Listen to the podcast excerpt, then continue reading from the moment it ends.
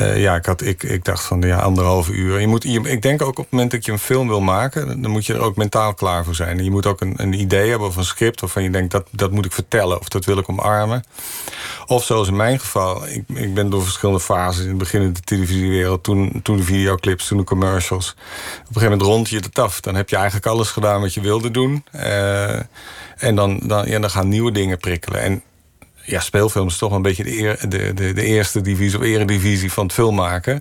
Het is bijna zoiets als, als wel of niet kinderen krijgen. Van op het moment dat je zegt, doe het niet, dan is het een gemis. Doe het wel, dan, nou, dan voel je ook wel hoe zwaar het is.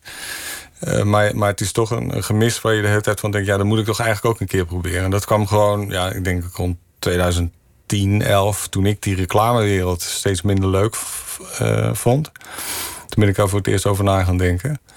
En ben ik mensen gaan bellen van, hebben jullie script? Uh, en toen kwam ik er ook achter dat die wereld, ondanks dat het ook film is, dat dat, dat een totaal andere wereld is. En ja, dat ik daar echt uh, ja, me binnen moest zien te werken. Aanvankelijk uh, richtte hij je op de Amerikaanse markt, want daar werkte hij ook veel, heb ik begrepen. Uh, maar toch werd het een Nederlands-Vlaamse samenwerking. Ja, omdat het grappige was, ik, ik, was toen, ik werd toen vertegenwoordigd uh, door een Amerikaanse agent. En uh, die, die, die stuurde me allemaal scripts. Maar het waren al hele slechte scripts. En ik dacht van, snap ik het nou niet? Of, of lees ik het niet goed? En toen zei ik van, waarom stuur je me zulke slechte scripts? Nou ja, dat zei ik niet zo, maar daar kwam het wel op neer. Ja, ja, de goede scripts zitten bij de goede regisseurs. Ik zeg, oké. Okay. Uh, en hoe komen die dan aan hun eerste script? Ja, dat schrijven ze zelf. Of, of, of dat, dat zoeken ze zelf. En toen werd het me al snel wel duidelijk dat... dat uh, ja, je kan eigenlijk twee routes als, als regisseur. Je, je, je, je, je, je neemt een script aan waar, wat, wat, wat commerciëler is en wat saaier. En wat, wat, wat ja, een target audience heeft, zoals dat in Amerika noemen. Heel duidelijk uh, uh, moet het aan bepaalde eisen voldoen. En dan ben je als regisseur gewoon minder belangrijk. Dan moet je gewoon doen wat de producers van je vragen. Of je moet nou ja, proberen een auteursregisseur te worden en echt een eigen stijl neer te zetten. En dan moet je ook op zoek gaan naar ja, je, eigen, je eigen verhaal, je eigen script, je eigen boek of wat je nou ook wil verfilmen. Heb je ook zelf de, uh, de verscripting van... Nou, want de, aan, de, aan de basis van, dit, uh, van deze film ligt een boek. Ja. Uh, Wij van Elvis Peeters. Ja. Heb jij ook het script daarvan geschreven? Ja, er zijn drie versies. De eerste versie heb ik alleen gemaakt. De tweede samen met, uh, met twee Belgische jongens, scenario-schrijvers. Sanne en Bert. En de derde heb ik weer alleen gedaan. En uh, ja, dat, dat was klinkt, best een dat uitdaging. Klinkt, dat klinkt als uh, heel veel geduld en uh, jaren werk. Ja, ja, filmmaken is, is net een marathon, ja. ja dat houdt niet op. Ja, jij hebt ook vroeger marathons gerend, hè? Ja, ja, ja. ja. ja. Dat is afzien. Ja. En, en, en, en, en na marathon denk je, dat, dat doe ik nooit meer. En, en dat, dat gevoel heb ik nu ook bij deze film. Dat, dat hoeft voor mij niet meer. Maar dan merk je toch altijd na een tijdje, denk je, nou, ik kan misschien de tijd wel verbeteren. Of ik wil het nog een keer proberen. Of als je het niet gehaald hebt het eind, nu ga ik het wel halen. En, uh, maar het is, het, is, uh, het is een heel pittig proces. Ik heb ja. ontzettend veel respect. En op het moment dat je dan bijvoorbeeld in Cannes ook ziet dat daar vierduizend films aangeboden worden. En je weet wat voor enorme machine erachter zit. En hoeveel energie en hoeveel tranen en hoeveel ruzies en hoeveel discussies en hoeveel emoties eraan vastzitten aan zo'n proces. Dan, dan, dan denk je bijna. En dan kijk je ook met respect naar, naar televisieprogramma's en series en films. Veel meer dan je daarvoor eigenlijk deed. Um, Maar uh, ja, die vertaling van, van het boek naar, naar een, een filmscript... Ja, dat, ik had wel het idee dat ik dat zelf moest doen. En in, in zekere zin, op het moment dat je regisseur bent... Je maakt, de, je maakt de stap van commercials naar films... dan zijn er ook weinig mensen die je daarbij helpen. Dat moet je toch echt allemaal zelf doen. Dus ik ben gewoon uh, op, op een gegeven moment heel brutaal naar de uitgever gegaan. Heb een soort pitch moeten doen. Uh, mag ik het verfilmen? Want er waren meerdere die dat ook wilden doen. Ja, en dan in één keer krijg je een pdf met het boek. En dan ga je dat ja, uitkleden. En uh, dat boek is ook nog een keer een heel raar boek. Het is een heel, er zit eigenlijk geen structuur in. Je weet eigenlijk niet eens wie wat zegt. Het is heel fragmentarisch. Dus het was ook best wel moeilijk om daar een soort lijn in te brengen. Uh, en, en ik heb ook best wel lang getwijfeld of ik sowieso dat boek wel wilde verfilmen. Want... Want het is een, het is een, ja, een beetje een nageestig boek. En het geeft eigenlijk een heel negatief beeld van... het is heel hard en heel, heel rauw. En het legt, uh, het legt niets uit. Het laat gewoon zien. Voor degenen die het boek niet hebben gelezen... of de film nog niet hebben gezien... Uh, laten we het even hebben over het verhaal waar het over gaat. Het wordt een shockroman uh, genoemd toen het uitkwam. Mm-hmm. Uh, deed flink wat stof opwaaien. Um, we volgen een groep jongeren op een larmoyante zomer. Die uh, zoenen, elkaar uitdagen, seksspelletjes spelen... en dan wordt het allengs grimmiger. Wat gebeurt er met die groep? Nou, ik denk dat het, dat het een normale groep is... waarbij net de samenstelling ervoor zorgt dat ze verder gaan... dan een groep normaal gaat. Ik denk dat datgene wat zij doen met elkaar... dat, dat heel veel jongeren dat nu doen. Grenzen opzoeken, experimenteren, nieuwsgierigheid. Uh... Hun telefoon erbij pakken, de camera aanzetten. Ja, maar ook experimenteren met drugs en met drank en met relaties en met, met seks. En, en zich afzetten tegen iedereen om, om, om, om en heen. Hoewel ik ook wel denk dat, dat ze dat tegenwoordig veel slimmer doen dan ik dat vroeger deed. Veel gehaarder, ze zijn veel beter geïnformeerd. Veel beter.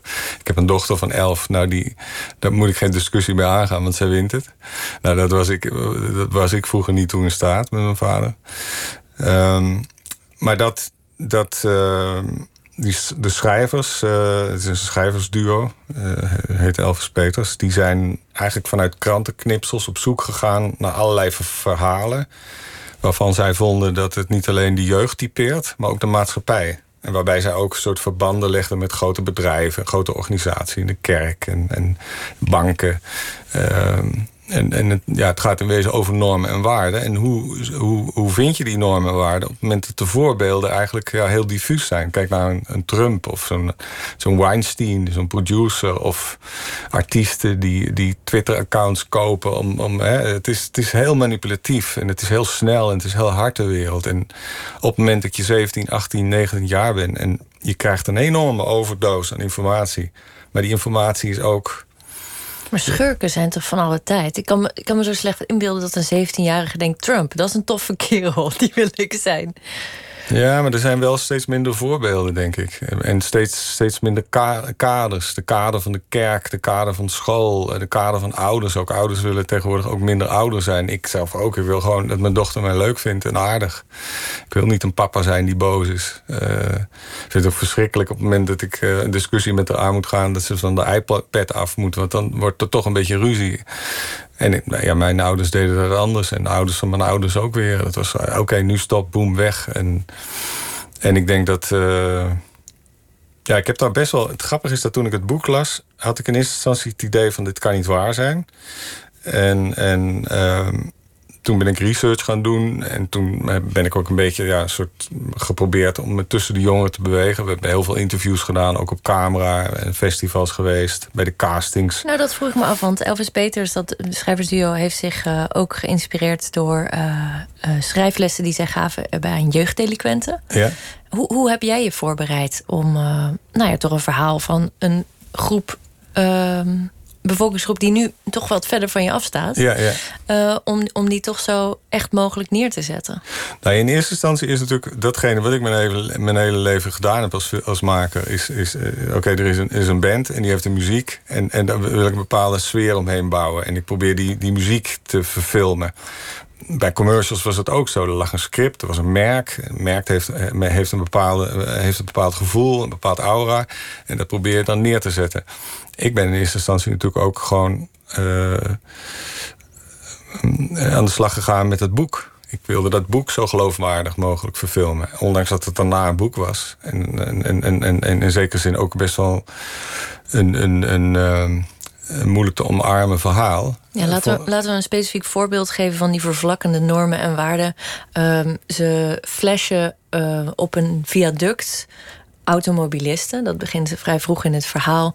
En uh, veroorzaken zo een dodelijk ongeluk. En in plaats van berouw te tonen en daar gechoqueerd over te zijn... vinden ze dat eigenlijk wel geinig. Alsof ze in hun eigen reality show zitten. Een gedeelte van de groep vindt dat, ja. Een gedeelte ja. niet, ja. ja. ja. Dat, maar dat is bijvoorbeeld, dat hebben de schrijvers gezien... toen ze uh, in de auto zaten naar, richting, uh, op vakantie uh, naar Italië.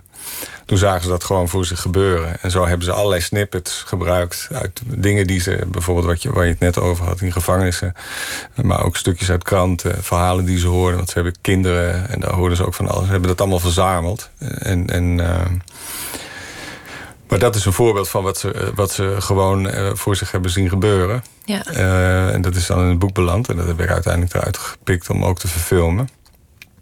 Maar op zichzelf, nu in de pers... en, en ook op het moment dat je mensen erover hoort... Ga, gaat het specifiek over dat, dat flesje.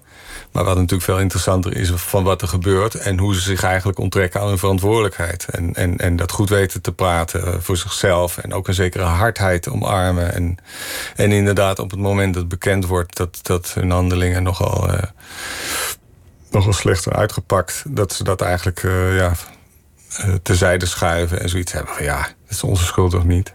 Je... En ik vind dat in de maatschappij steeds vaker gebeurt. Hè? Dat mensen zich, zich daar onderuit proberen te praten. En ja, eigenlijk pas, pas zeggen... oh, ik heb spijt op het moment dat iedereen erachter komt. Maar ik geloof dan ook niet of er nou echt sprake is van echte, echte spijt. Als ik jou zo hoor, dan, uh, dan, dan hoor ik ook een moralistische man praten.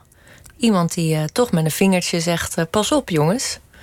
Het gaat de verkeerde kant op. Ehm... Um...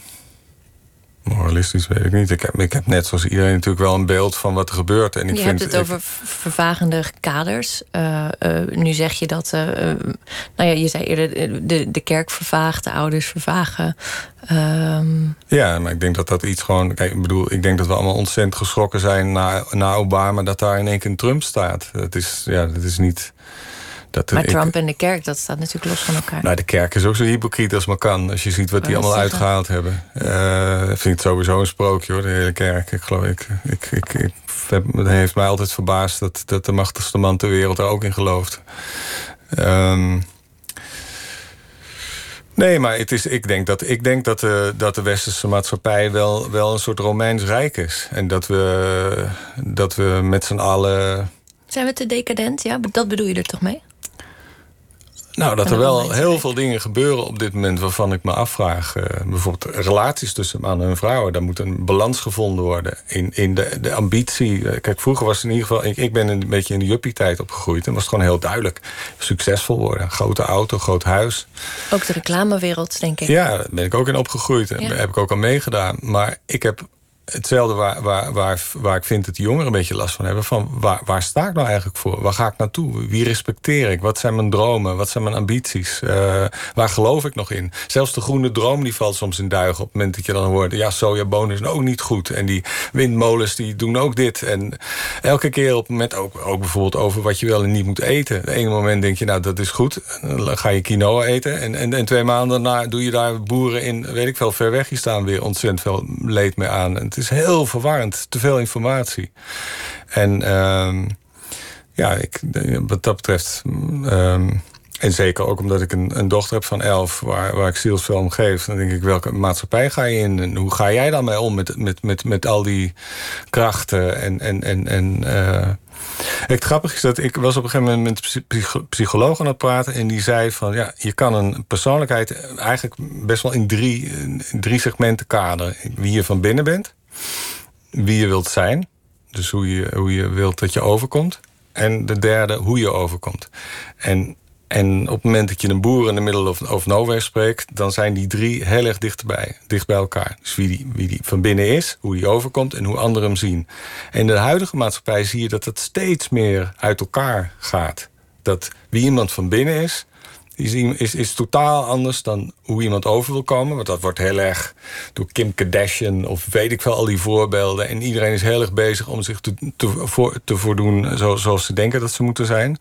Maar tegelijkertijd prikken anderen daar ook weer doorheen. Want die zien dat er een spelletje gespeeld wordt of een rol gespeeld wordt. En dat, dat creëert natuurlijk een soort, soort, soort krachtenveld... van allerlei emoties die heel erg proberen te controleren. En ik hoor bijvoorbeeld ook heel veel vrouwen vaak zeggen... ik ben op zoek naar mezelf. Nou, ik denk dat dat bijvoorbeeld daarmee te maken heeft. En is dit dan ook een... Uh, nou ja, hoor ik hier misschien ook kritiek aan, op, aan, op de reclamewereld? De wereld van de geïdealiseerde versie van uh, nou ja, de vrouw, de mens. Nee, je bent niet. Er ook debet aan. Je hebt ook altijd een, een ideaalbeeld willen tonen. Ja, maar als dat ideaalbeeld duidelijk is en iedereen streeft ernaar, dan is dat misschien ook wel fijn. Hè? Dan is het dan een nieuwe kader in plaats ja, van de kerk. Ja, ik denk dat bijvoorbeeld mensen die, die, die heel gelovig zijn, zijn soms gel- veel gelukkiger dan mensen die het niet zijn. Omdat er een soort duidelijke kaders en duidelijke ambities en duidelijk... Ja, het is, het is op mensen denk ik best wel fijn om, om kaders te hebben en te weten waar je naartoe moet. En, en, en, en ik denk dat dat dan wel wegvalt. En dan moet je het zelf uit gaan zoeken. En dat, dat merk ik ook. Het grappige was toen ik al naar festivals ging. Ja, dat, je ging naar festivals als, als voorwerp? Ja, als, als, ja, ik moest toch een beetje uh, uit, uit zien te vissen hoe, hoe, hoe dat voelt om achttien, negentien jaar te zijn. Was je zelf ook nog... Uh, ben je festivalganger? Nee, helemaal niet. Absoluut niet. Nee. Nee. Dus uh, welke festivals, waar ging je naartoe? Uh, nou, Doer vond ik het meest spectaculair. tweehonderdduizend kids lopen daar rond. Ongelooflijk, in the middle of nowhere. Het, het, ik vond het een soort con- concentratiekamp. Zo'n uh, een soort eilandje waar dan een week lang uh, allemaal... Uh... Bands nou spelen. Ja, maar tweehonderdduizend jongeren. Uh, of, ja, toen ik was het, was het bijna tweehonderdduizend. Ongelooflijk. Nou, uh, ja, kleine schules hier, hier in Amsterdam. Uh, uh, Lowlands. Ik, ik weet al die namen. Maar concentratiekampen, dat klinkt niet altijd positief. Nee, vond ik ook niet. Ik vond het, ik vond het echt bizar dat die jongeren... Want die jongeren die, die leven echt van festival naar festival. Op het moment dat je vraagt van waar, waar ben je nu mee bezig... dan is het oh, het volgende festival. En, en, maar op het moment dat je kijkt hoe het georganiseerd is... dan is het met hekjes, met, met, met controleren, met pasjes. Uh, ik, ik vind er heel veel... Met uitkijktorens, met grachten. Ik vind het... Ik, ik, ik keek daar... Ja, ik vond het een beetje eng. Ik, ja, maar ja, ik, ik, dat, ik vond, is, dat is de wereld van na, nine eleven natuurlijk. Dat is waar zij in opgegroeid zijn. Dus zij vinden dat normaal. Uh, ja, ja. Maar tegelijkertijd... Ik vond het bijvoorbeeld ook altijd heel erg bijzonder. Dat ik heb een tijd heel veel nu in, in, in Berlijn uh, gewerkt. Ook in de videocliptijd. Maar ook uh, deed best wel veel commercials daar. En dan had je de, de linkse intellectuelen, de kunstenaars. Maar die stonden allemaal te roken en drank te drinken. Als een gek. Dan dacht ik van, hey, dat is, dat is kapitalisme ten top. Ik, ik werkte niet voor drankenmerken. En ik werkte niet voor sigarettenmerken. En ik heb wel eens commercials gekregen van één, twee miljoen dollar. Omdat ik gewoon... Ja, daar wilde ik niet voor werken. Dat vond ik zulke manipulatieve bedrijven. En ik heb ook wel eens in vergaderingen gezeten. Eh, omdat ik dan toch een beetje zoiets had van... nou, laat ik er eens één proberen. Maar dat was echt na, na de tweede meeting was het... nou, de, ik ga niet voor die bedrijven werken. Maar waarom niet? Wat is er mis met drank en... Uh, en uh, nou, sigaretten, dat, dat, dat, dat, dat is... Dat is een, ja. Nee, daar heb ik helemaal niets mee. En nee, drank, ik ben het met je eens hoor. Drank vind ik, ja, daar vind ik nog wel, daar vind ik nog wel positieve dingen aan zitten. Maar het zijn, laat, we, laat ik zo zeggen, ik heb het over het contrast met die linkse intellectuelen in Berlijn. Die hm. tegen alles en iedereen uh, vertellen hoe het moet. En tegelijkertijd omarmen ze eigenlijk hetgeen waar ze, waar ze heel erg tegen zijn. Kapitalisme, manipula- manipulatieve van, van, van zo'n merk, et cetera, et cetera. Um, maar ik weet niet, ik, ik, ik bedoel, ik heb met betrekking tot... Ik heb me meer verbaasd over hoe het is om nu achttien, negentien jaar te zijn. Ik heb me verbaasd over mijn eigen ongemak die ik voelde... dat ik niet meer zo goed wist waar ik naartoe wilde. Wat ik wilde omarmen. Uh, waar ik creatief naartoe wil. Waar ik als mens naartoe wil. Ik vind, ik vind uh, op dit moment leven we wel in een tijd... waar, waar ja, het veel moeilijker is om, om, om keuzes te maken. Om, om ergens vrede mee te hebben. Er is, is, is heel veel... Onrecht is er al. Het grappige is, diezelfde professor die het over die drie dingen had... die zei, we moeten eens ophouden met, met gelukkig willen zijn. He, dat, dat jongeren eisen dat ook bijna op. Van, ik moet toch gelukkig zijn? Hè? Ik moet toch... En dat is, ja, op het moment dat je die lat hier legt... dan is alles wat minder is, is, is een onrecht. En ik denk dat, dat bijvoorbeeld in de tijd dat ik opgroeide... Uh, waren de verwachtingspatronen niet zo hoog bij mij. En alles... alles wat ik kreeg, dat, dat, dat, dat, dat had ik zelf verdiend. Of daar had ik zelf voor gewerkt. En dat, dat voelt allemaal anders. Wat voor, wat voor, laten we daar eens naartoe gaan. Wat voor, wat voor tiener was jij? Uh, eigenwijs denk ik wel, als ik nu terugkijk. Ik geloof dat je dat nog niet verloren bent. Uh, nee. um, heel, wel heel enthousiast. Uh, uit, wat, en de, uit wat voor nest kom je? Gewoon, mijn vader had een schildersbedrijf. Mijn moeder uh, was huisvrouw, maar wilde ook wel dingen doen. T- tijd uh, was ze boekhouder en, en administratieve dingen. En op een gegeven moment ging ze de, de kantine van de voetbalvereniging runnen... alsof die van haarzelf was. Daar heeft ze ook een lintje voor gekregen een paar jaar geleden. Uh, ja, middelklasse. In, ik ben opgegroeid in IJsselstein, in Nieuwegein. Nou, dat is van die, van die vijfhonderd inkapwijken. Dus ja, ja niet, niets bijzonders. En ik heb langzamerhand de stap gemaakt van, van IJsselstein naar Utrecht. Utrecht naar Amsterdam en, en, en daarna uh, ja, de hele wereld over. Was het altijd duidelijk, deze jongen gaat iets creatiefs doen? Of was dat toch een meanderend pad? Nou, ik had wel toen ik, toen ik twaalf was dat ik decorontwerper wilde worden voor, voor, voor de televisie. Dat heel specifiek. Ja, en ik was verliefd op uh, Mies Bouwman. Wel, en ik wel... vond, dat, vond dat ze mooie decors had. Misschien, is dat, misschien kwam ik daarmee... Uh, In, in, in, bij, dicht bij Mies Bouwman in de buurt. Ik weet het niet. Nee, maar dat vond ik wel heel spannend. En, en er was ook toen, dat is heel lang geleden, Q en Q. Uh, zeg je dat nog wat? Een serie? Nee, nee waarschijnlijk niet, niks. Nee. Nee. Maar daar zat een vader in en die maakte, die maakte labels voor flessen en etiketten. En dat vond ik ook ontzettend stoer. En, en mijn vriendinnetje, een, een vriendinnetje, haar vader, die maakte foto's van, van uh, Douwe Egberts koffie. Met nepschuim en nepdingen. En dat vond ik ook geweldig. Dus ik denk wel dat ik... Uh, maar ik ben eigenlijk uh, ja, meer de marketingkant op gegaan. Uh, dan we, dat ik... Als we het hebben over kaders, je zei nou nu vervagen die steeds meer. Wat, wat waren de kaders in jouw jeugd? Um, Ja, ik denk toch wel een beetje de juppie-tijd van, van uh,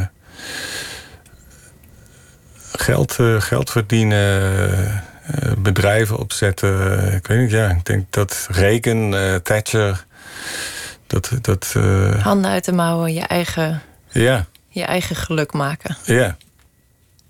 ja. ja. Het is grappig dat je dat zegt, want in de film beginnen de jongeren met pornofilms maken. Ja. Om geld te verdienen. Ja. Het is ook entrepreneurship. Ja. Het zijn ook ondernemers. Weet je wel, ja. ja ik denk dat, het, dat, dat een van de hoofdrolspelers dat natuurlijk omarmt, omdat hij ook uit zo'n nest komt. Kijk, het is niet zo... Een hoop van de dingen die, die, die in de film zitten, zaten gewoon in het boek. Dus die heb ik, de dingen die ik geloofwaardig vond, de dingen waar ik iets mee kon, uh, daar heb ik iets mee gedaan. Maar we hebben vervolgens ook research gedaan. We kwamen elk van die dingen gewoon regelmatig tegen. Uh, Het is niet zo dat alleen maar in het boek we het gezien hebben, maar we hebben het ook op allerlei andere plekken zijn we er tegengekomen in allerlei andere vormen. Ja. Um, maar het, ja, het, het, had, het had, had ook tien andere dingen kunnen zijn. Kijk, in zekere zin is de film natuurlijk altijd een soort een vergrootglas van, van iets waar je het over wil hebben en waar de schrijvers het over wilden hebben.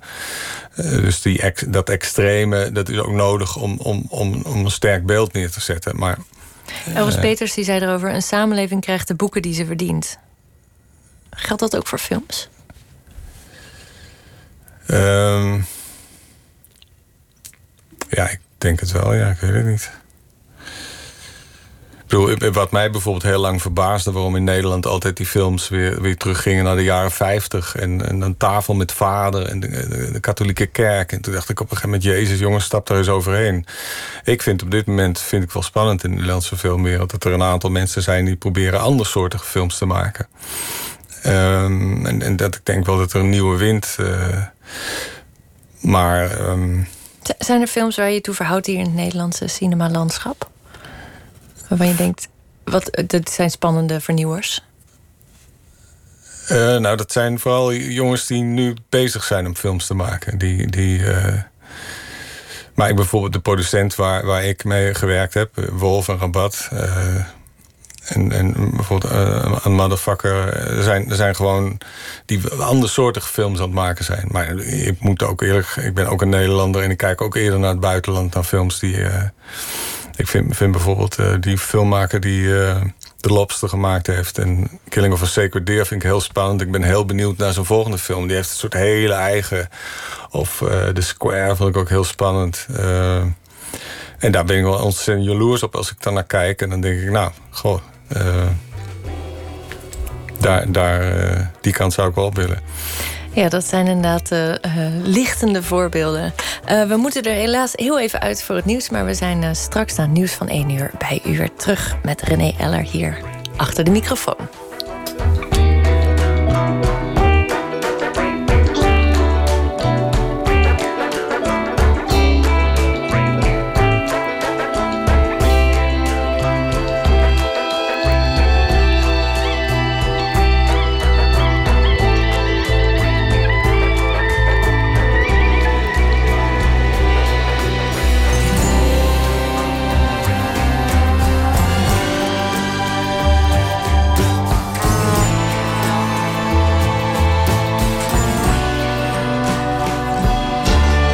Radio één.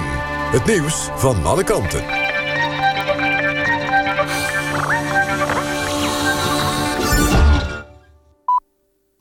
Het is één uur, Wouter Walgemoet met het N O S Journaal. Bijna alle honderddrieënnegentig lidstaten van de Verenigde Naties hebben afgesproken dat de problemen met migranten gezamenlijk moeten worden aangepakt. Concrete plannen zijn er nog niet, maar met het akkoord wil de V N uitdragen dat de moeilijkheden rondom migratie een wereldwijd probleem vormen. De Verenigde Staten hebben als enige lidstaat het migrantenakkoord niet ondertekend.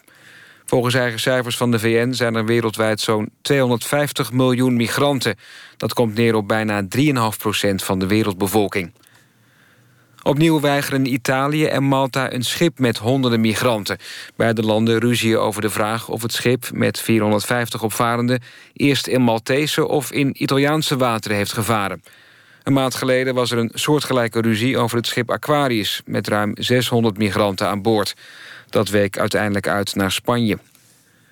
De Amerikaanse actrice Scarlett Johansson heeft zich teruggetrokken uit de film Rub and Tug. Ze zou daarin een transgenderman spelen. In een verklaring op de website van het L H B T-magazine Out zegt de actrice dat ze van de rol afziet na ethische vragen. Critici vinden dat de rol moet worden gespeeld door een transgender acteur. Johansson was het daar eerst niet mee eens, maar komt daar nu van terug omdat ze naar eigen zeggen veel heeft geleerd van de transgendergemeenschap. De halve finale op Wimbledon tussen Novak Djokovic en Rafael Nadal gaat komende dag verder met een twee-een voorsprong in sets voor Djokovic. De partij werd een uur geleden afgebroken en komende middag om twee uur hervat. Djokovic en Nadal konden pas laat beginnen omdat de andere halve finale bijna zeven uur duurde. Kevin Anderson uit Zuid-Afrika won daarin van de Amerikaan John Isner. Het weer nog. Vannacht is het grotendeels helder. De minima liggen rond de elf graden. Overdag is het flink zonnig bij tweeëntwintig graden aan de kust tot zevenentwintig in het zuidoosten. Dit was het N W S Journaal. N P O Radio één. V P R O. Nooit meer slapen.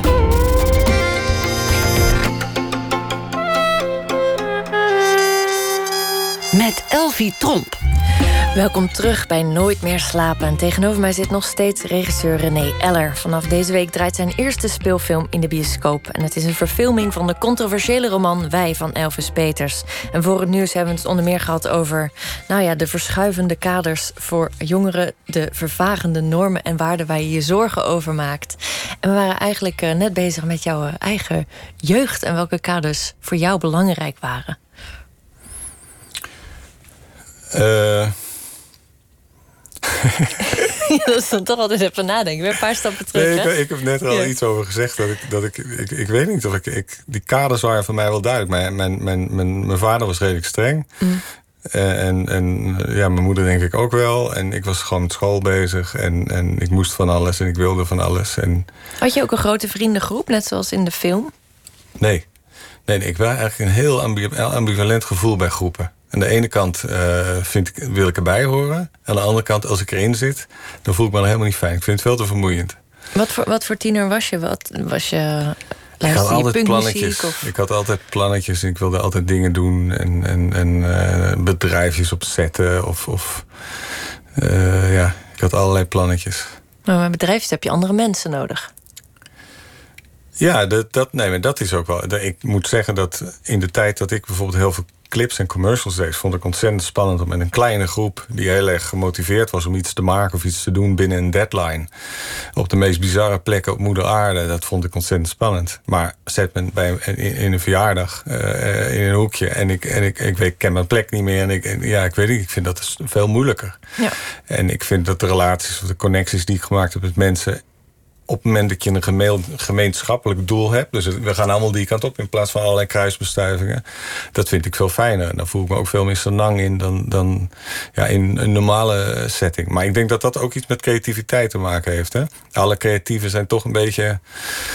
Dat, die zijn toch een beetje lichtelijk gestoord, vind ik. Uh, want dan, waarom zou je anders een film maken? Of waarom zou je een boek schrijven? Je moet, je moet toch een soort van, van drijfveer hebben. En waar die vandaan komt, dat heeft toch ook te maken met dat er een aantal dingen niet helemaal goed zitten, denk ik. Want anders ga je gewoon... Uh... Het grappige is dat bijvoorbeeld ook op school, dat die jongeren uh, die, die, die in de... In de, la, in de de lagere school en de, en de middelbare school, dat die, dat die lekker in hun vel zaten, dat die eigenlijk weinig bereikt hebben als ik terugkijk. En dat al die wat meer gefrustreerde en, en, en ja, wat, wat moeilijkere types in de klas, dat, die, dat ik die allemaal tegenkom nu en dat ik denk, hé, hey, jij bent dat geworden, jij bent dat geworden. Dus dat vind ik wel interessant.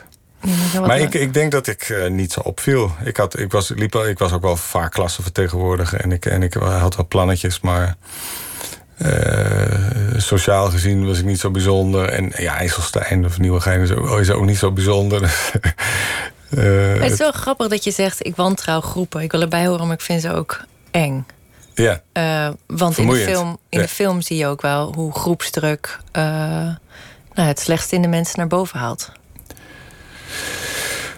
Nou, het is, het is best moeilijk. Ik ben redelijk eigen. En ik heb ook wel een heel sterk gevoel voor onrecht. En, en dat vertalen anderen weer naar eigen wijs. Maar ik, doe, ik wil gewoon...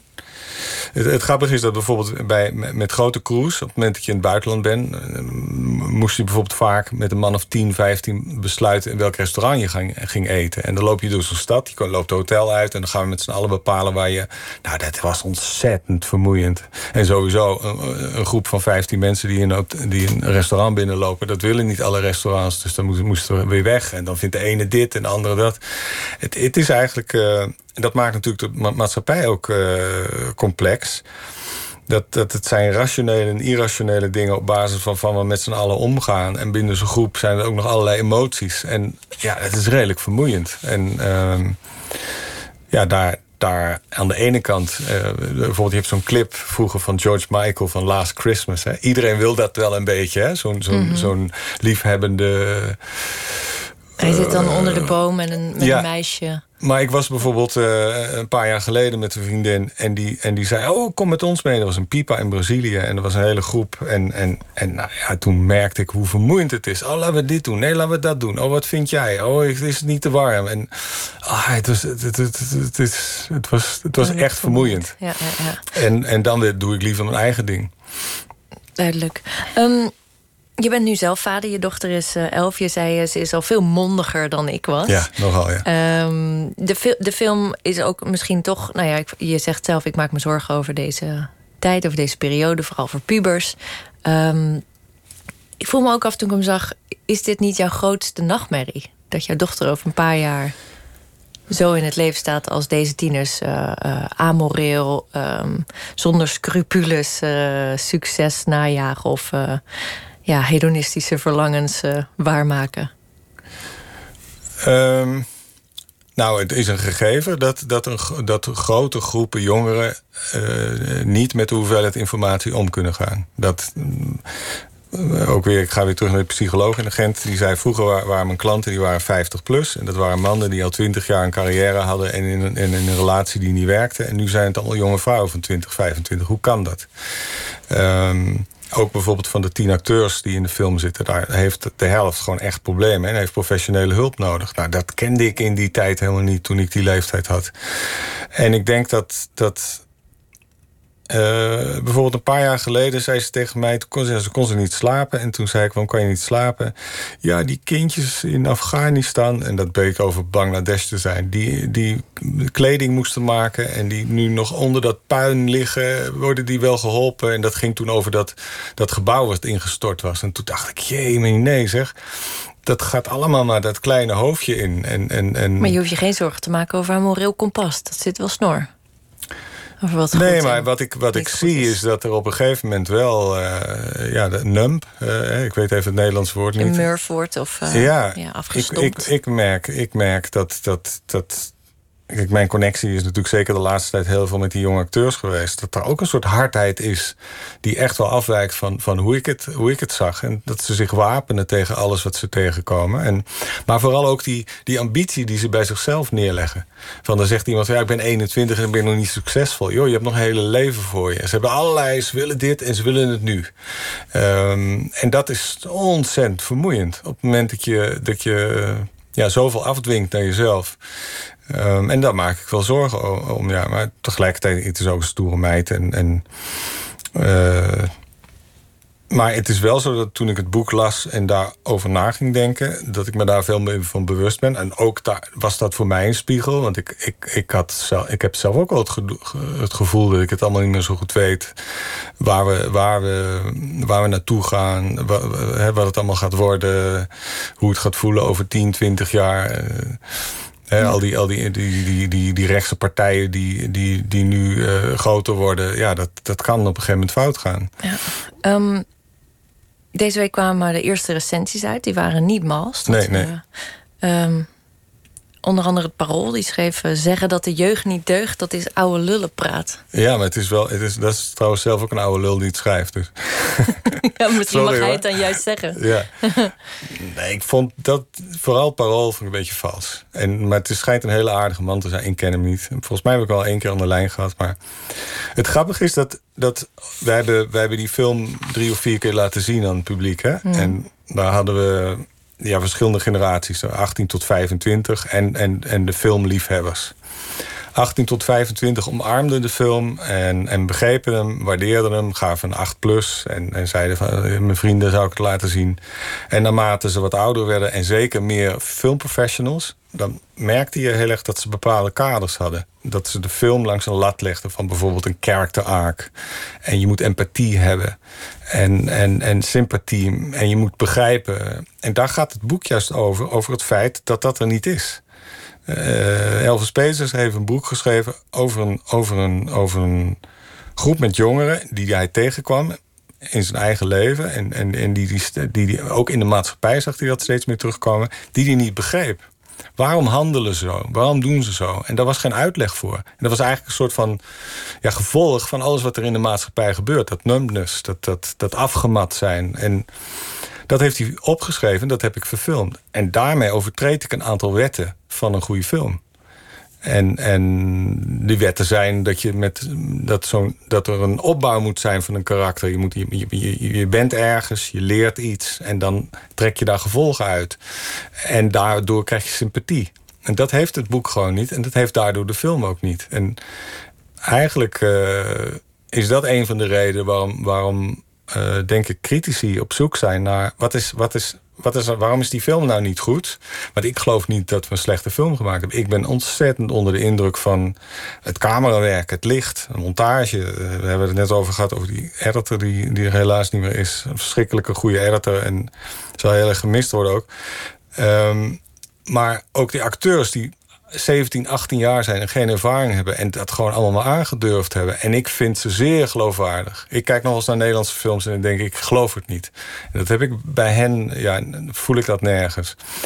Maar op het moment dat je niet meegaat met ze en je begrijpt hun handelen niet en je, en je vindt het eigenlijk nare kids, of je wil, als, zeker als je wat ouder bent en je hebt ja, andere tijden meegemaakt, je hebt een ander kader van, wat, van, van, van hoe een film zou moeten zijn, dan ga je op zoek naar waarom dat niet goed is. En, maar hij schrijft bijvoorbeeld over dat ik filmmaker ben en manu- manipulatief. En ik weet het niet. Ik denk dat iedereen tegenwoordig manipulatief is. Uh, iedereen is bezig. Uh, jij probeert hier een goed interview te houden en de technicus probeert het goed te doen en de taxichauffeur en iedereen is bezig om ja, zich in, in een rol te vormen. En, en, en ik heb ook gewoon... Maar ik heb wel echt geprobeerd dat boek te verfilmen. En, en, en, en trouw te zijn aan wat ik voelde bij dat boek. Het en, was niet makkelijk, hè, dat boek, heb ik begrepen. Je hebt het zelf ook een paar keer moeten wegleggen. Ja, het is een heel naar boek. Heel hard. Je wil niet dat de wereld zo is. Je wil niet dat die kids zo zijn. Je mm. wil niet... En het grappige is dat eigenlijk als je, op het moment dat je het boek leest... en dat is het hele enge, en dat heb ik ook wel geprobeerd als regisseur... dat je in de eerste helft van de film ga je met ze mee... en de tweede helft, dan komt er een moment dat je denkt... ja, maar die kids zijn fout. En dat gevoel wat ik nu krijg, van dat ik ze in het begin omarmd heeft... en wel, heb, en wel om ze wil lachen... dan krijg je heel erg een schuldgevoel bij jezelf. Een heel naar gevoel bij jezelf. En weet je wat ik ook het rare vind? Op het moment dat je het over de hardheid van de film hebt... we zijn al heel erg gewend dat in de eerste beste Hollywoodfilm... gewoon veertig mensen in de eerste minuut doodgeschoten worden. En de meest onaardige fuck, dat zit in elke regel bij wijze van spreken. We zijn heel erg gewend hm. aan de hardheid van films... En dat zei op een gegeven moment ook een, een distributeur... die zei, ja, deze film die, die probeert een, een zekere geloofwaardigheid... of een zekere, een zekere dichter bij, bij de werkelijkheid te komen qua die hardheid. Maar was die er nou overheen gegaan... laten we zeggen, bijna de absurde kant op, de overdreven kant. Uh, dan, dan ga je het ja, zien als een, als een, als een, als een uiting van, van iets waar je afstand van kan nemen. Maar goed, het is nu, je bent nu duidelijk je film ook... Well, nou, je bent er trots op, je bent hem ook een beetje aan het verdedigen nu. Ja, ja, ben ik zeker. Um, ja. Maar het is toch iets kwetsbaars. Je gaat uh, eigenlijk een hele nieuw, een nieuwe carrièrepad in. Dit is je debuut. Ja. En dan uh, dat soort heftige kritieken. Je hoopt toch altijd op loftrompetten. Heeft het je niet doen wankelen? Nee, want ik, ik... Laten we zeggen, het is ook niet zo zwart-wit. Hè? De film is aan tien landen verkocht. In het buitenland krijg ik veel betere kritieken. Ik heb ook heel veel mensen gehad. Maar ik heb, op een dag krijg ik de ene moment dat iemand me een half uur uitscheldt. En op een moment zeggen ze, you're genius. En dan weet ik eigenlijk niet waar ik zit. En, maar ik heb altijd... Uh, ik heb heel hard gewerkt in die film. En ik heb hem gemaakt. En ik ben er heel ver gegaan totdat ik het idee had, nu is die goed. En daar sta ik nog steeds achter. Hoe, hoe blijf je dan dicht bij jezelf? Nee, gewoon de eigen keuze van vind ik het kader goed of niet? Vind ik het acteren goed? Vind ik de muziek mooi die eronder staat? Uh, vind, ik, vind ik een scène goed genoeg? Ik heb scènes weggegooid. Uh, hoe lang moeten die stu- tussenstukjes zijn? Uh, ja, je maakt duizenden keuzes. Ja, en, nou ja, ja, ik bedoel, hoe, hoe blijf je dicht bij je eigen verlangen om nog een film te maken? Want je hebt weer plannen, heb ik begrepen. Ja, ja. Nou, nu heb ik dat gevoel even niet, hoor. Want twee, drie dagen geleden kwamen die eerste recensies omhoog. En dat is toch wel... Uh, bedoel, we zijn in Nederland best wel kritisch op Nederlandse films. En af en toe zijn er ook hele slechte Nederlandse films. En sommige kritieken stoppen me daartussen. En dan word ik al heel erg wijs en denk ik, nou, daar hoor ik echt niet. Um, maar... Um, Ja, net zoals ik het net had over die marathon. Na een tijdje ga je toch wellicht wel weer het gevoel krijgen. En ik heb ook overigens alweer een nieuw script geschreven. Ik heb een maand lang in Panama gezeten om een nieuw script te schrijven. Dus het borrelt nog wel. Maar ik ben wel geschrokken van hoe intens en heftig het is... om zo'n grote groep met mensen zo lang aan te sturen...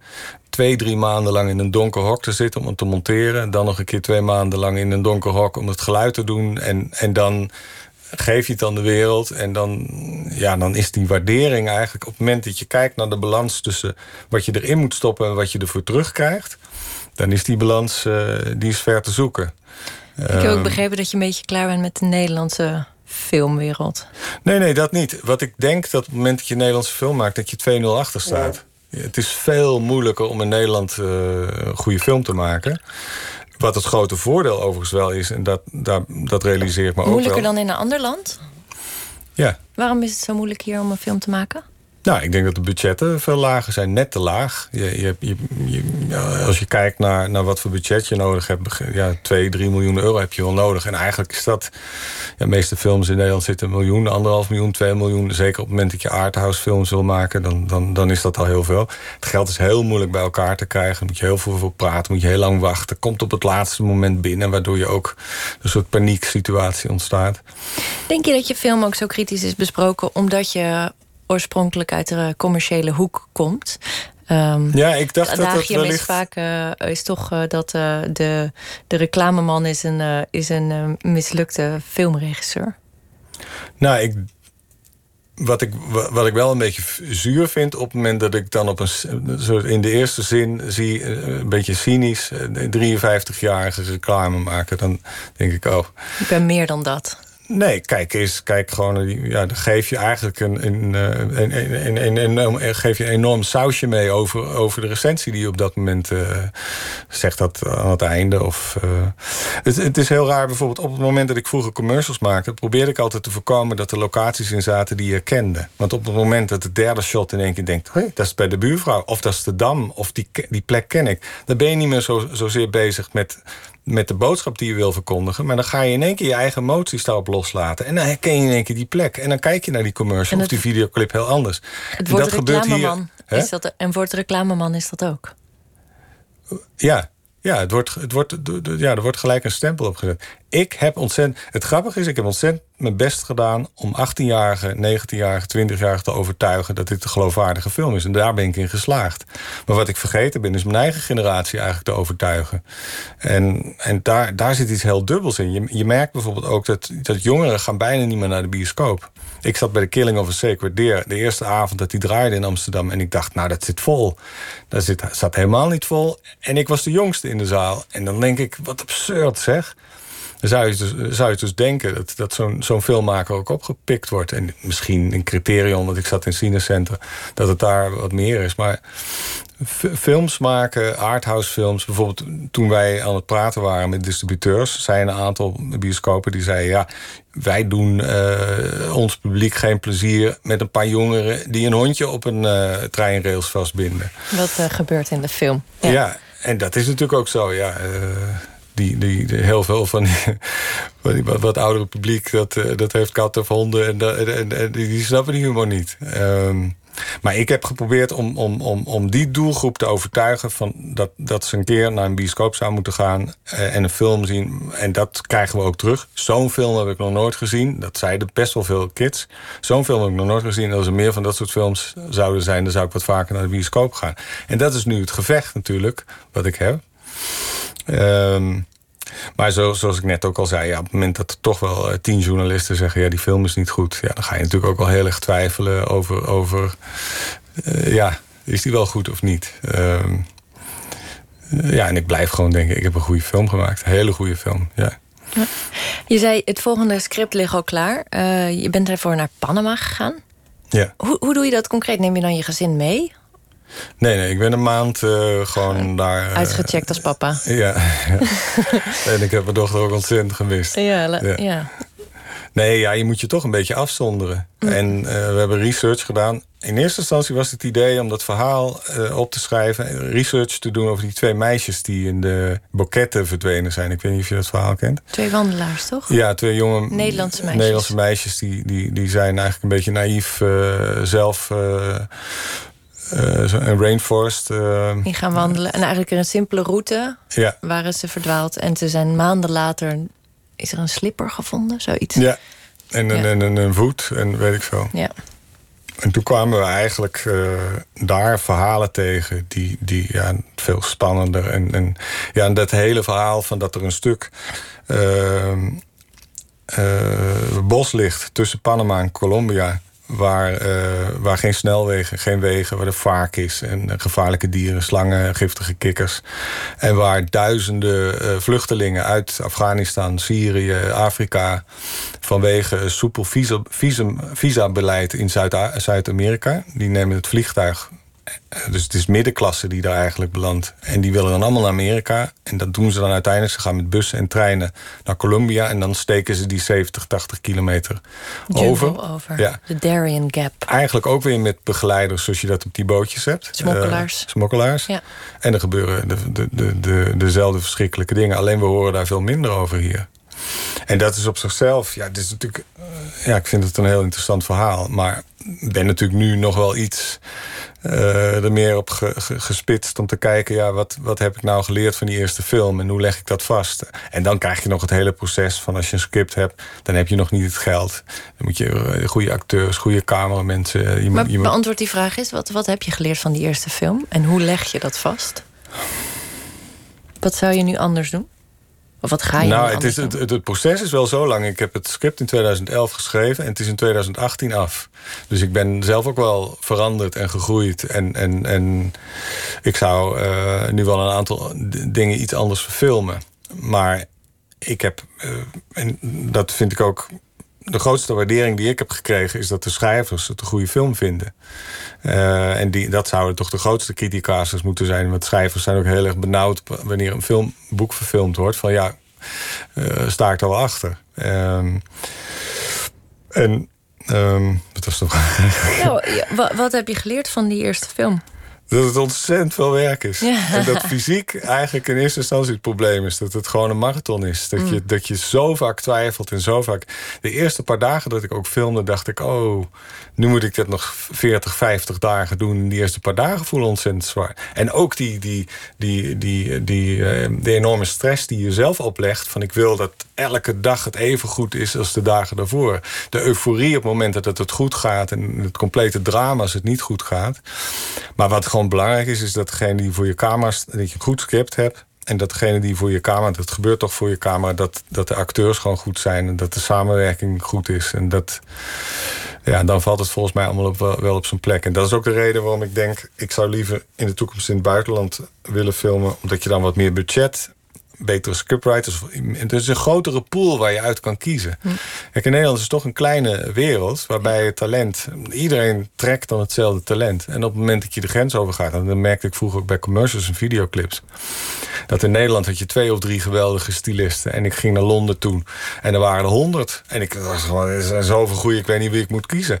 Ik was in Nederland en dan zei ik, ik heb die clip vorige week gezien van Prince. En hoe hebben ze dat gedaan? En dan begonnen ze te verzinnen hoe dat was. En, en die, die, diezelfde Diezelfde vraag stelde ik in Londen. En dan zeiden ze, ja, dat hebben wij voorgegeven. Nou, doen we dit filter, doen we dat en doen we zo en zo.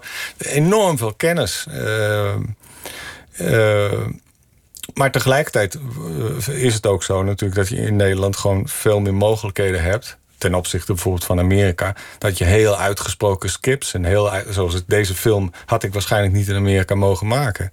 Want dat script was nooit goedgekeurd. En zo zie je ook de Scandinavische en de, en de Romeins, Romeinse filmindustrie is bijvoorbeeld ook heel spannend geweest een tijdje. Nou, de Belgen die doen ontzettend goed. Juist vanwege het feit dat er, dat er overheidsinstanties zijn, filmfondsen, ja, die hele uitgesproken uh, filmscripts gewoon financieren. En, en ja, dat is aan de andere kant weer heel geweldig. Maar het klinkt alsof uh, je definitief verloren zijn uh, in de reclamewereld. Dat je hart nu echt bij de cinema ligt. Uh, terugkeren naar commercials, weet ik niet. Of dat, die wereld is ook heel erg veranderd. Uh, en dat is niet meer de wereld die ik v- vroeger kende. De, ook heel veel... Ja, dat is totaal veranderd. Dus daar zou ik ook heel erg mijn best moeten doen om daar weer in te passen. En speelfilms, ja, ik, ik denk dat ik er ooit nog wel één ga maken, maar ik weet niet hoe snel of wanneer. Uh, dat ligt ook een beetje. Kijk, in, in, in Nederland is het nu uit en dan gaat het zo meteen in negen landen, andere landen uit. Misschien komt daar een hele andere energie los. Uh, Japan, Frankrijk, Duitsland, Engeland, Amerika komt die uit. Misschien komen er mensen naar, naar me toe en die zeggen, nou, ik snap wat je, wat je, wat je wilde maken, maar doe het de volgende keer nou zo en met dit script. En dan komt er wellicht een energie naar boven waardoor je denkt, ja, uh, hè, naïviteit is toch altijd wel iets wat je nodig hebt om weer het volgende project in te stappen. En nou, dat moet ik weer zien te je, vinden. Het klinkt alsof je nog lang niet uh, uitgemaakt bent en in ieder geval genoeg energie hebt voor een volgend project. Ik hoop het, ja. René, mag ik je bedanken voor dit gesprek. Ja, en uh, uh, je film Wij is nu te zien in de Nederlandse bioscopen. Ja. En dan gaan wij door met muziek. We hebben een cover uit de Nooit meer slapen live sessies. En die is uh, opgenomen met Michelle David en de Gospel Sessions. Op twaalf juni uh, deed zij deze cover van Sister Rosetta Tharpe. Didn't It Rain? Hi, I'm Michelle David from New York City. Um, I live here in the Netherlands now, and um, I'm really happy that you guys are digging the gospel sessions. Hi, ik ben Paul Willemsen. Ik uh, speel de gitaar en de zesnarige basgitaar in de, deze band. I received an email from a friend and they told me about this band called the Lefty Soul Connection. And they said that one of the members was looking for me, wanted to see if I wanted to, you know, collab or do something with them. And um, so I got in contact with them. And um, yeah, I met them and the rest is history. So to speak. Het liedje is Didn't It Rain van Sister Rosetta Tharpe. En dat is een van de artiesten die ons heeft geïnspireerd om te, überhaupt te beginnen met het project. En iemand die heel veel rock'n'rollers en soulers heeft beïnvloed met haar gospel. Veel mensen hebben er van haar gehoord door die film uh, Amélie. Daar zat een beeld in, dat ze, een shot van dat ze, dat ze een televisieshow doet. Met, uh, met een gospelkoor, met, met een witte S G. Uh, Gibson gitaar, weet je wel, en uh, totaal uh, de boel afbreekt. En toen was ineens iedereen van, wow, wie is dat ook weer? En, uh, inderdaad, nu komt het weer een beetje... komt het bewustzijn weer een beetje terug, ja, bij veel mensen. I think growing up there were a lot of, uh, well, I'm a sixties child, so there were a lot of singers um, just like her that actually influenced me. And I think I, I learned about her much later in life. Um, for me, at that during that period, it was more like the Clara Ward singers and Shirley Caesar. But um, when I was introduced to her, I was like, oh man, she's mad cool. I was like, dang, she wants me. She makes me want to pick up a guitar and play it. But her flavor was so pure and honest and just straight from the hip, and and I, I really like that. You know, it's like uh, I felt without even knowing her, I get the sense that she brought people into her world instead of the other way around. Like, either you like me or you don't. You take it or you don't. This is who I am. And so that's what I, I feel when, and also what I see when I watch and hear. So.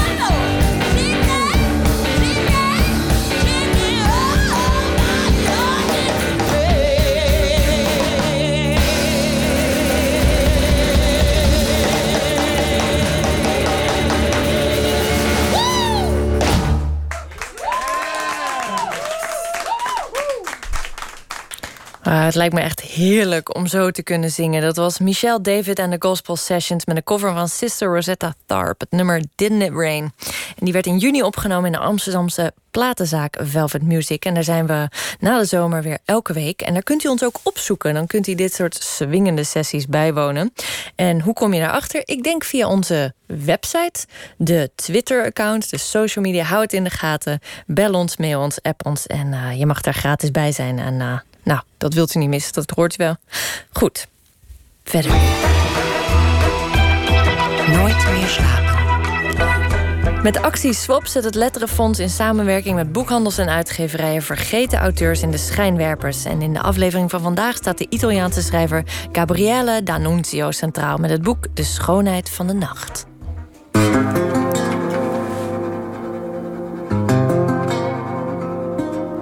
Dromen van een zieke. Mijn ogen zijn omzwachteld. Ik lig op mijn rug op bed. Met mijn bovenlichaam roerloos, met mijn hoofd achterover wat lager dan mijn voeten.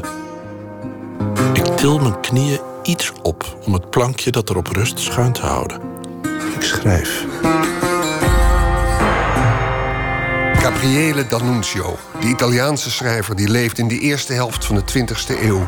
Die veel schreef en die ook doorschreef toen hij bijna blind was geworden na te zijn neergestort met zijn gevechtsvliegtuig in de Eerste Wereldoorlog. Wat hij toen schreef, staat nu in het boek De Schönheit van de Nacht. Autobiografische geschriften verzameld, vertaald en becommentarieerd door Jan van der Haar.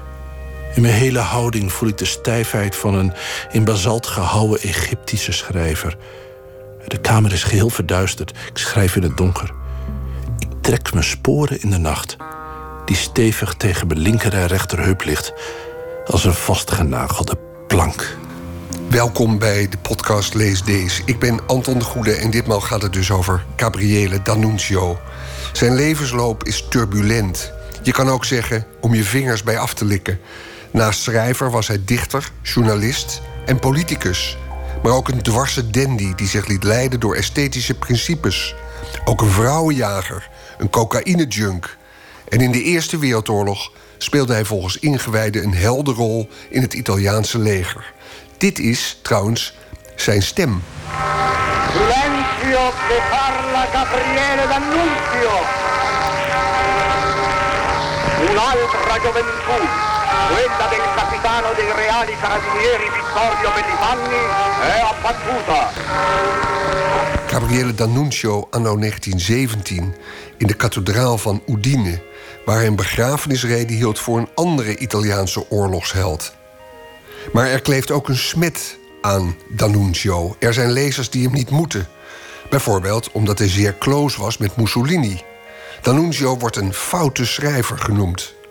Samen met Jan van der Haar en met letterkundige Reinier Speelman ga ik op zoek naar of, en zo ja, hoe fout D'Annunzio eigenlijk was. Hoe zat het met die oorlogsavonturen? Wat valt hem kwalijk te nemen? We beginnen bij het begin. Allereerst, wie was hij? En waar hebben we het over? Jan van der Haar. Mensen gingen echt plat voor hem, met name de vrouwen. Hij, hij was iemand met een uh, verpletterende indruk op vrouwen. En je vraagt je af hoe dat, hoe dat dan kon. Want als je de foto's ziet, het was een tamelijk onooglijk, klein, kaal mannetje met een enorme snor. En een grote neus. En... Uh, Ja, een geweldig verteller moet het geweest zijn. En een geweldig schrijver dus. Ik, ik, ik heb iets achter de schrijver D'Annunzio ontdekt toen ik zijn brieven, die opgenomen zijn aan Giuseppina Mancini, zijn toenmalige vriendin, uit het dagboek Solus ad Solam, vertaalde. En ik heb ervoor gepleit om die brieven opgenomen te krijgen in uh, De Schönheit van de Nacht. Omdat die brieven, uh, naar mijn idee, ook Uh, Uh, binnen het hele rijk geschakeerde beeld dat ik wilde geven van de schrijver D'Annunzio, daar iets aan toevoegen. Namelijk het, het hele menselijke aspect. Dat het iemand was die volgens mij ook aard, wel aardig was. Settignano, zeven november negentienzeven. Bij deze brief ontvangt u een geheimzinnig doosje. Maak het voorzichtig open, want er zit iets formidabels in. Een klauw. de klauw van een sperwer. Het ding heeft, materieel en kunstzinnig gezien, geen waarde. En ik geneer me enigszins om het u aan te bieden. Maar misschien vindt u het aardig om het kromme teken af en toe te dragen. Vanwege de eigenaardigheid van het geval. Vergeef me en lach er maar om.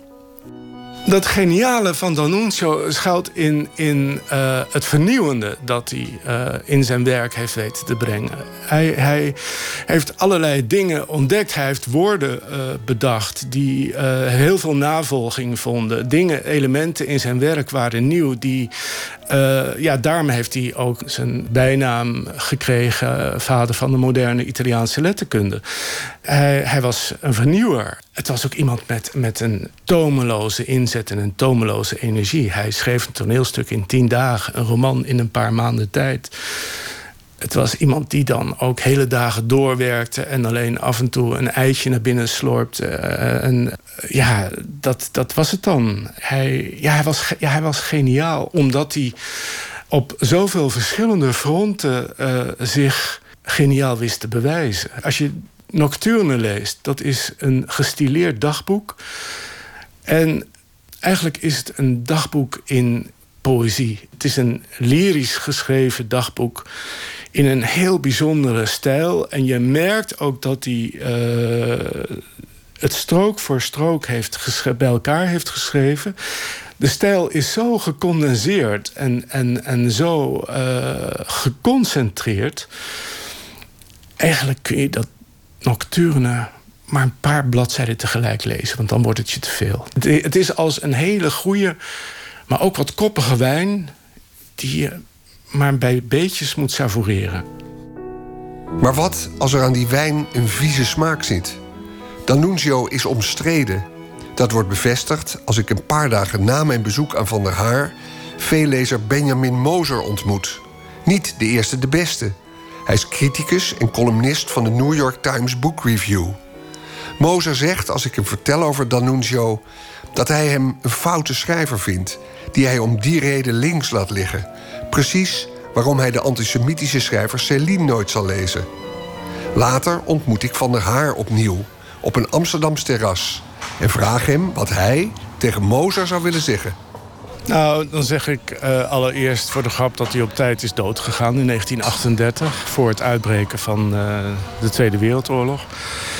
Um, hij zou na de bevrijding uh, daar last mee gekregen hebben met zijn verleden, dat inderdaad fascistoïde was. Maar of hij nou ja, een vierkante fascist was, ik betwijfel dat eigenlijk. Ik vind het ook jammer voor Benjamin Moser dat hij dan niets van D'Annunzio wil lezen vanwege die foute politieke voorkeur. Uh, vermeende foute politieke voorkeur. Want uh, D'Annunzio heeft heel veel te bieden. En, en uh, ik heb dat zelf uh, proefondervindelijk kunnen vaststellen. Al vertalend uit de schoonheid, wat de schoonheid van de nacht is geworden. Jan van der Haar betwijfelt dus of D'Annunzio een rabiate fascist was. Op zoek naar iemand met gezaghebbende feitenkennis over D'Annunzio beland ik bij Reinier Speelman, werkzaam aan de Universiteit Utrecht. Ook bij hem komt meteen de omstreden reputatie van D'Annunzio ter sprake. Ik heb als, uh, als student eigenlijk zijn werken al leren kennen. Dat was in een tijd dat D'Annunzio uh, weliswaar een zekere reputatie had van belangrijk schrijver, maar vooral in Italië niet echt populair was. Hij werd geassocieerd met het fascisme en zo. Dit waren de late jaren zeventig. Uh, links was nog aan de macht. En um, je kon niet tegen iedereen zo zeggen van, nou, ik vind D'Annunzio zo'n fijne schrijver. Dat werd niet gewaardeerd. Sterker nog, als je op bezoek ging naar zijn, uh, ja, zijn grote villa die hij gekregen heeft van de Italiaanse staat aan het Gardameer, dan zaten er Norse mensen die je dan een kaartje moesten verkopen, maar die een grijns op hun gezicht hadden van, nou ja, ik ben wel lid van de communistische partij hoor. Uh, dat ging toen nog zo. Allemaal wat veranderd in Italië. Uh, Jammer in zekere zin dat links in Italië zo weinig meer voorstelt. Maar in elk geval is er wat meer ruimte voor een meer evenwichtige waardering van D'Annunzio en zijn werk.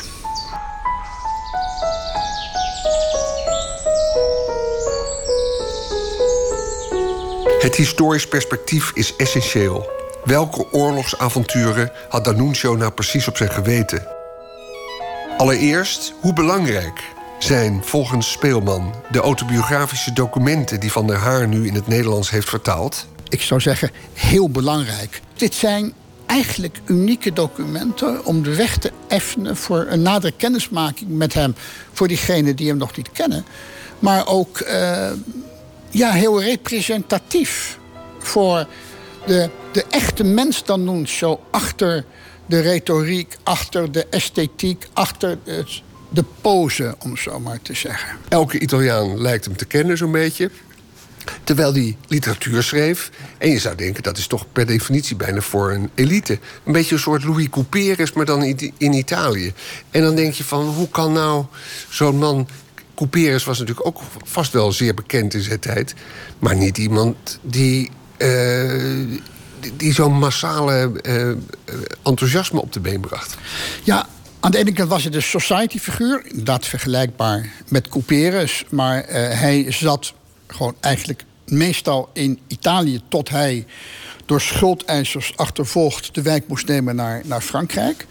Maar hij was heel erg bekend in Rome. Natuurlijk, de, de boer uh, achter de schoffel kende hem ongetwijfeld niet. Ik denk dat je ook niet moet vergeten dat het uh, lezende, denkende, schrijvende publiek in Italië misschien nog iets kleiner was dan in Nederland. Dus hij was uiteindelijk bij een vrij beperkte, maar wel heel belangrijke groep bekend. Komt nog iets anders bij. Hij was iemand die een heel duidelijke politieke stellingname had. Dat had een Couperus of een Van Dijssel of een Eemans natuurlijk niet.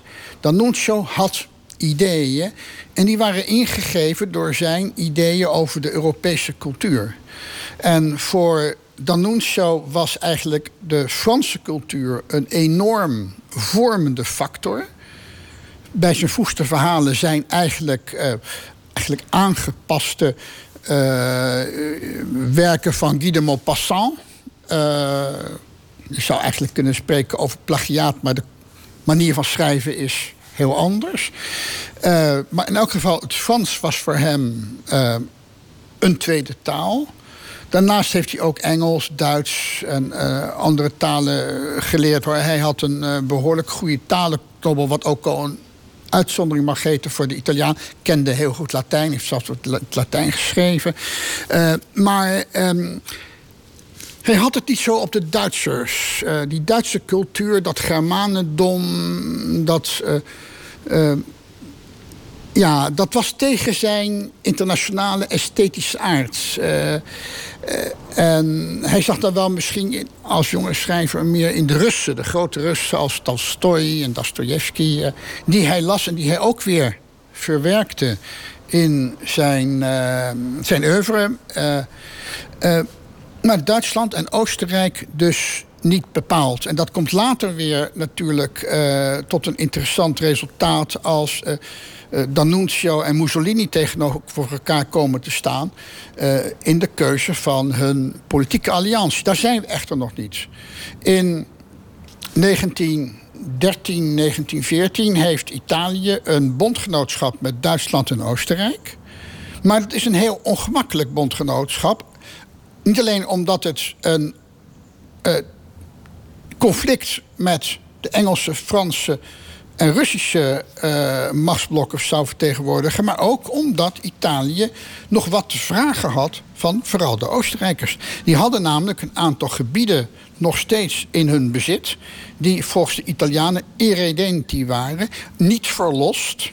dus nog bevrijd moesten zijn. Dat woord irredento, irredentismo is interessant... omdat het ook van religieuze herkomst is. He, Jezus als verlosser, dit is op hetzelfde niveau geplaatst. En we hebben het natuurlijk over de steden uh, Trieste en Gorizia... in uh, de Venetia Giulia, maar ook over de stad uh, Trento... Uh, die Oostenrijks was. En de Italiaanse nationalisten wilden dus eigenlijk die gebieden terug hebben... En eh, ze zouden erin slagen.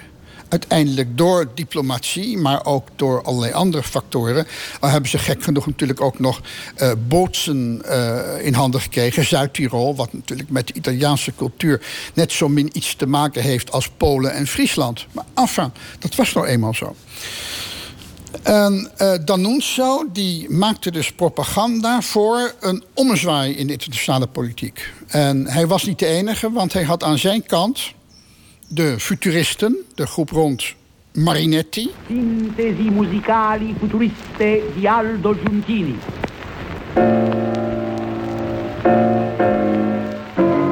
Al die getalenteerde schilders en... en avant-garde kunstenaars, zou je ze later noemen, als Boccioni, Carrà, Russolo, Severini, die ook allemaal aan de Franse kant de oorlog in wilden. Ook Marinetti was eigenlijk tweetalig. Hij was geboren in Alexandrië in Egypte, dus hij sprak Frans net zo goed als Italiaans. En zijn stichtende manifest uh, van het futurisme uh, verscheen dan ook in februari negentien negen, als ik het wel heb, in de Figaro, in het Frans. En daarna kwam het nog een keer in het Italiaans. La festa dei motori di guerra.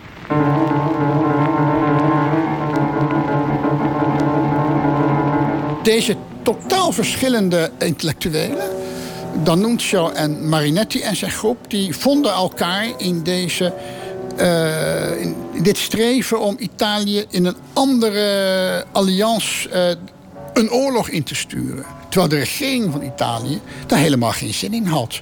Een oorlog, laten we alsjeblieft neutraal blijven. Zoals ook de Nederlanders in die tijd zeiden. Maar uiteindelijk ging het toch mis.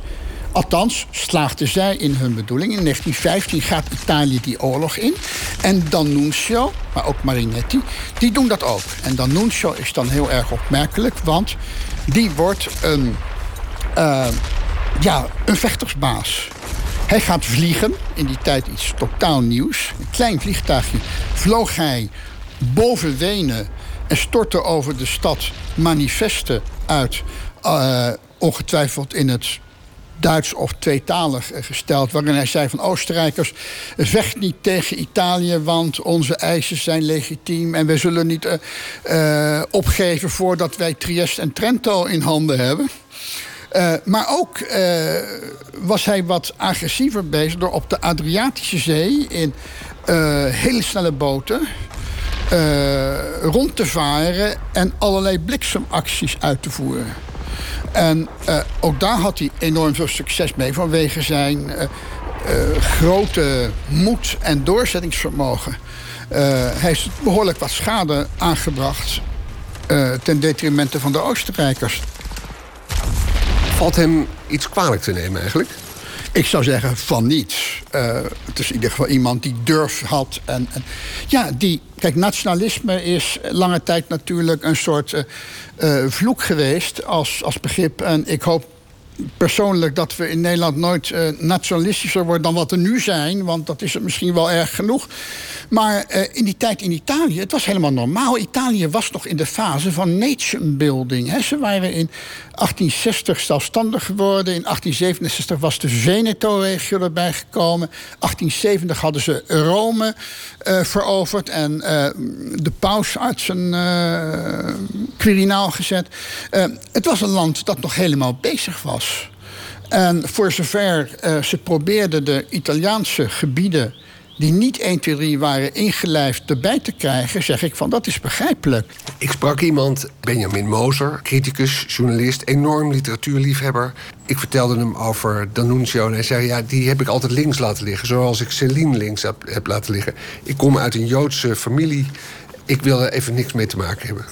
Ja, dat vind ik een rare reactie. Want uh, uh, bij mij is het totaal anders. Ik kom niet uit een Joodse familie, maar uh, Joods-Italië is misschien mijn belangrijkste onderzoeksgebied. D'Annunzio was anders dan Céline geen antisemiet. D'Annunzio was iemand die eigenlijk misschien wel het had, soms had over het Italische ras en, en dat soort dingen in de zin van de erfgenamen van de Romeinen. Maar hij had absoluut niets tegen Joden. En had zelfs uh, op een gegeven moment een Joodse maîtresse, Olga Levi. Uh, maar ja, dat is een van de geloof, uh, zeventig of laat ik zeggen een van de veertig geweest. Want D'Annunzio die kreeg wat hij wilde op vrouwelijk gebied. Maar geen enkel probleem. En hij had wel de schurft aan Hitler. Hij heeft een sonnet geschreven waarin hij dat uh, kleine uh, korporaaltje uh, even de mantel uitveegt. Een heel leuk uh, scheldsonnetje. En ik geloof dat hij ze de naam gaf van Pasquinate. Een verwijzing naar het Pasquino-beeld in Rome, waar je vroeger, eh, nog steeds trouwens, eh, venijnige gedichtjes kon achterlaten om de politiek te kritiseren. Um, dus um, D'Annunzio is voor Joodse lezers niet alleen een uh, prima uh, verantwoorde auteur, maar tegelijkertijd in heel veel opzichten een medestander. Het is zelfs zo dat Mussolini zoekt naar een bondgenootschap met Hitler en daar stelselmatig de oppositie van D'Annunzio, met wie hij het eigenlijk helemaal niet zo goed kon vinden, ontmoet. Want D'Annunzio zei, nee, wij gaan niet met die Germanen in zee. Vulgaire mensen. In negentien achtendertig overlijdt D'Annunzio en dan ziet Mussolini zijn kans. Dan binnen enkele maanden kondigt hij in fases de rat- rassenwetten af. D'Annunzio had er nooit aangewild en uh, sluit Hitler in zijn armen. Dus uh, D'Annunzio is een enorm tegenstander geweest van elke uh, mofse uh, politiek. En zeker in rassenpolitiek. Aldus Reinier Speelman. Een analyse waar Gabriele D'Annunzio postuum blij mee kan zijn. Jan van der Haar, kan jij nog iets zeggen over hoe D'Annunzio zoveel roem wist te vergaren? Het was niet alleen zijn literatuur, het was ook zijn handigheid. Zijn literatuur mocht er zijn. Die was fantastisch en bijzonder en geniaal, heb ik al gezegd. Maar D'Annunzio wist ook uh, heel handig om te springen met de media. Hij, uh, om daar een, een voorbeeld van te geven, hij debuteerde op zijn zestiende met een dichtbundel, Primovere. En uh, toen een jaar later de tweede bundel verscheen en minder aandacht kreeg, Uh, bedacht hij een stunt. Namelijk uh, dat hij, uh, bracht hij het nieuws de wereld in dat hij door een val van zijn paard om het leven was gekomen. Dus daar verschenen meteen allerlei uh, necrologieën Uh, met, met veel gejammer en geweeklaag van die, ach, die, dat grote talent in de kiem gesmoord en en nou ja, dat werd snel uh, ontzenuwd door de, de jonge uh, levendige schrijver. Maar D'Annunzio wist, wist heel handig de media te bespelen. En steeds, hij bespeelde zichzelf al. Hij is zelf ook journalist geworden. Hij uh, schreef stukken voor kranten in Rome en Napels en over allerlei onderwerpen. En ook de, ja, zouden wij nu zeggen, de roddelpers, de society-rubrieken verzorgde hij. Waardoor hij ook toegang kreeg in de plaatselijke toenmalige jetset. Dus dat versterkte zijn positie nog meer. Ik bedoel, uh, het was uh, wat dat betreft ook tegelijkertijd een soort Jort Kelder, zou je kunnen zeggen. Oké, okay, een Jort Kelder. Rare knakker, maar niet fout. En toch, Jan van der Haar mag dan in zijn boek De Schönheit van de Nacht de aardige kant van D'Annunzio blootleggen. Hoe ging de womanizer, die D'Annunzio ook was, eigenlijk met vrouwen om? Reinier Speelman. Als de relatie over was, dan uh, verwerkte hij die relatie door de stof gewoon te verwerken tot element in een roman. Zo is het boek Triomf van de Dood uh, maakt gebruik van de relatie met Barbarella Leoni, een vrouw op wie die dol is geweest en van wie we de brieven hebben. En die brieven komen dan ook vaak letterlijk terug in de morbide Tristan en Isolde-achtige relatie in dat boek. Een ja. andere relatie is die met een beroemde actrice, Eleonora Duse, de actrice van haar tijd, een, een wereldberoemde uh, persoon, met wie hij ook wat heeft gehad. En maar is dat niet eigenlijk gewoon wat elke schrijver doet? Namelijk genadeloos de werkelijkheid gebruiken voor prachtige literatuur? Je hebt gelijk, uh, heel veel mensen doen dat. Maar bij hem lag er zo bovenop dat ook geen enkele twijfel bestond. Als een Nederlandse schrijver nu schrijft over een relatie, Uh, dan zul je niet direct zien, oh, maar hij heeft iets gehad met die, die actrice of schrijfster of kunstenares. Uh, D'Annunzio was heel erg direct. Dus de hoofdpersoon in de roman Il Fuoco, het vuur, is een heel beroemde actrice. Je kunt niet zeggen van, oh, ik heb Douze er niet ingezien. En dan worden allerlei persoonlijke dingen zo op tafel gelegd dat ik denk mevrouw Douze daar erg veel verdriet van zou hebben gehad. Laten we eindigen met de woorden van D'Annunzio zelf. De aardige D'Annunzio, zoals Jan van der Haar hem toont in De Schoonheid van de Nacht.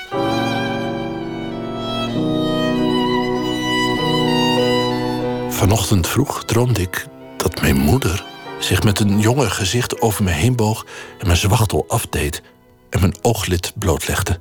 En het eerst verzachtte met haar adem en er toen haar lippen opdrukte. Ik was genezen. Ik had mijn hele gezichtsvermogen terug. Mijn oog was weer net zo fris en helder als bij een ontwaken in de puberteit. Zo levendig was de illusie dat ik me trillend oprichtte op mijn elleboog. Ik lichtte de ruime zwachtel, het droge compres op. Ik sloot mijn linkeroog. Ik zag de donkere, roerloze spin weer.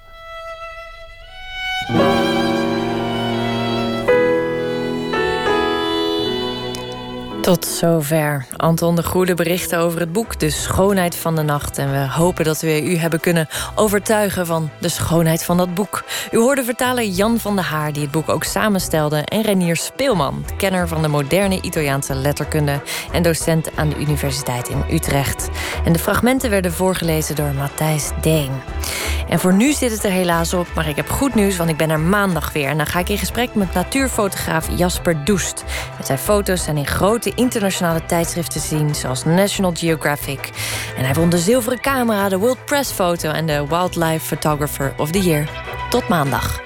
Op Radio één, het nieuws van alle kanten.